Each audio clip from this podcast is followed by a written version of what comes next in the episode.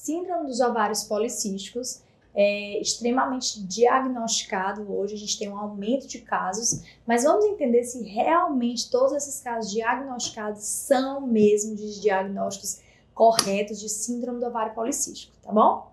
É uma doença que é diagnosticada durante a adolescência, assim que a mulher é, tem a primeira menstruação, que é a menarca.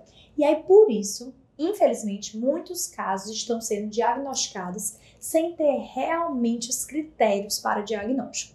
Então vamos entender o que, que compõe essa síndrome. Então a síndrome do ovário policístico significa que a mulher tem um aumento da produção de androgênios. O que, que é um androgênio? É um hormônio masculino lá no ovário. Então ela tem um aumento da produção desses androgênios que pode levar a vários sintomas. Um deles é acne, outro é excesso de pelo, tá? Então pelo em locais que normalmente os homens teriam os pelos a irregularidade menstrual, alterações da menstruação ou até ausência de menstruação e os cistos no ovário por conta dessa alteração hormonal. Para que se tenha o diagnóstico de síndrome do ovário policístico, é importante que tenha pelo menos preenchido dois desses critérios: ou os cistos no ovário, ou alterações na menstruação, a irregularidade menstrual, ou esses sintomas de hiperandrogenismos, que são sintomas de excesso de hormônios masculinos. Muitas mulheres dizem ter síndrome do ovário policístico só porque fazem um ultrassom e apresentam cistos no ovário. Outras têm uma menstruação que é irregular e já se fala de síndrome do ovário policístico. Infelizmente, o que acontece? Quando a menina tem a primeira menstruação, quando ela começa suas produções hormonais, é normal que ela inicie os seus primeiros ciclos menstruais totalmente irregulares. Então, assim que a menina tem a primeira menstruação, que é a menarca, dificilmente ela vai ter essa regularidade de menstruar todos os meses. Muitas vezes ela tem uma primeira menstruação, depois a segunda só vem com três meses, ou Pode acontecer dela ter duas menstruações no mesmo mês. E nesse período da adolescência, por ter esse boom hormonal, ela tem um aumento da produção hormonal, a pele, os receptores da pele são muito sensíveis. Então, enquanto não tinha nenhum hormônio, estava tudo bem. No momento que começa a ter muito hormônio, a pele começa a explodir de acne. E nesse mesmo, nesse mesmo período, os ovários que têm ali alterações hormonais, muita produção hormonal, acabam entrando em algumas disfunções e acabam gerando produção de cistos. Então é comum que assim que a menina tem a primeira menstruação, que tudo isso possa acontecer e que não necessariamente ela tenha uma síndrome do ovário policístico.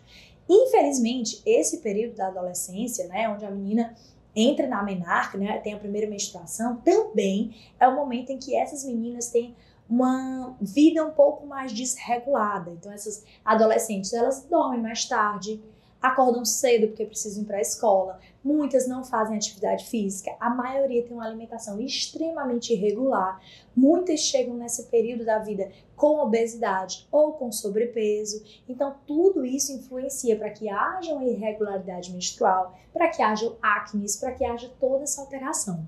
E uma das características mais importantes da síndrome do ovário policístico, que deveria ser o foco do tratamento da doença, é porque as mulheres que têm síndrome do ovário policístico, elas têm uma resistência à insulina. O que, que significa isso? O corpo já não consegue receber a insulina tão bem, a célula já não consegue receber a insulina.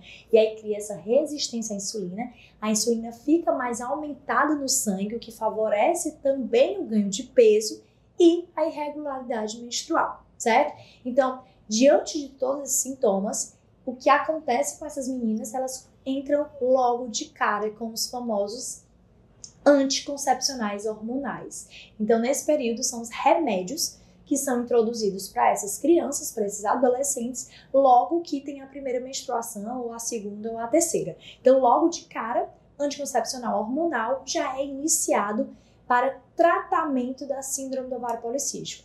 E lembrando que em nenhum momento eu falei aqui para vocês que a síndrome do ovário policístico é causada por deficiência de hormônio anticoncepcional ou deficiência deste remédio. Ela é causada por todas essas alterações que eu falei, por uma irregularidade da produção hormonal.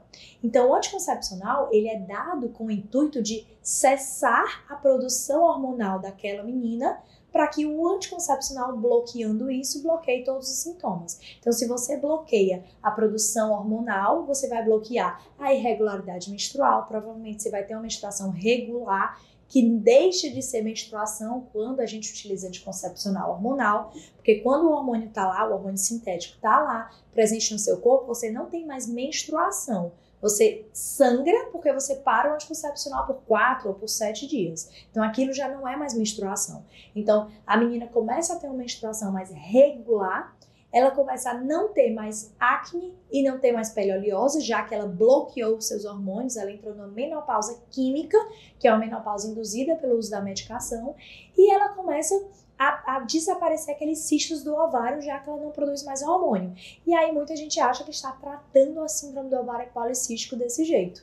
O problema, no entanto, é que se você suspende o anticoncepcional hormonal, todos esses sintomas voltam. Ou seja, o anticoncepcional hormonal ele não trata a síndrome do ovário policístico, ele alivia os sintomas que são consequências da síndrome ovário policístico. E a gente tem que entender, se a gente quiser ter saúde e realmente tratar as doenças de forma correta, a gente tem que ir em busca das causas da doença e focar no tratamento da doença. O problema é que as pessoas preferem muitas vezes ir na facilidade de apenas amenizar os sintomas e tratar os sintomas e não ir no foco da prevenção, que sempre é um pouco mais difícil, porque requer muito mais esforço do que apenas tomar uma pílula de anticoncepcional, uma injeção de anticoncepcional, certo? Então, qual seria o foco de um tratamento de uma síndrome do ovário policístico? Sempre básico, focar no hábito e o estilo de vida.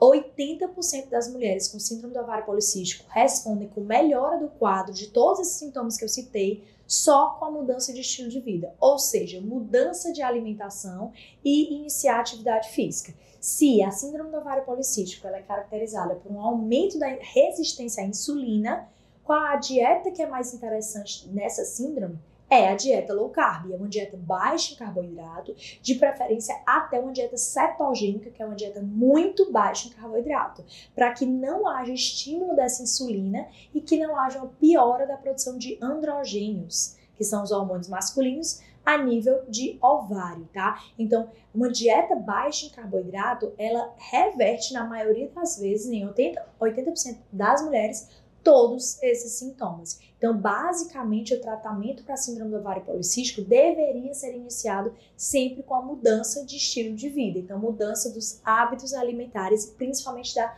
alimentação e do carboidrato. E além de todos esses sintomas que trazem uma diminuição da qualidade de vida, que trazem prejuízo para a pele da mulher, é para a autoestima, quais são os problemas que a gente enxerga e que a gente já tem é, comprovação científica que a síndrome do ovário policístico pode levar.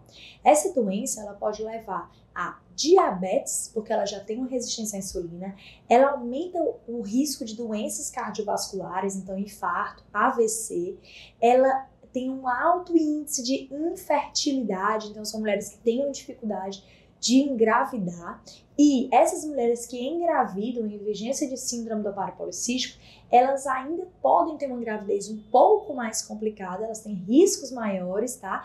E elas ainda passam a genética para o bebê dessa síndrome do ovário policístico. Então, se for uma menina, né, se estiver grávida de uma mulher, o risco dessa criança também desenvolver síndrome do ovário policístico é muito grande, tá? E aí muita gente deve perguntar, e o que é que eu faço então para não ter síndrome do ovário policístico? Existem causas da síndrome do ovário policístico, uma delas é a causa genética, como eu falei para vocês, que a mãe pode passar para o bebê, mas também ela pode ser desenvolvida pela obesidade. Então, a obesidade, que é uma alteração metabólica, pode favorecer a resistência à insulina, a produção de hormônios androgênios lá no ovário e todas essas alterações que são bem características da síndrome do ovário policístico, tá? Então, se o tratamento não é feito com anticoncepcionais hormonais, como é que a gente pode tratar essa síndrome, tá? O básico, como eu citei, é mudança de estilo de vida, um hábito alimentar modificado, uma alimentação sem farináceos, sem farinha branca, sem açúcar, sem bolacha, pão, biscoito, refrigerante, doce.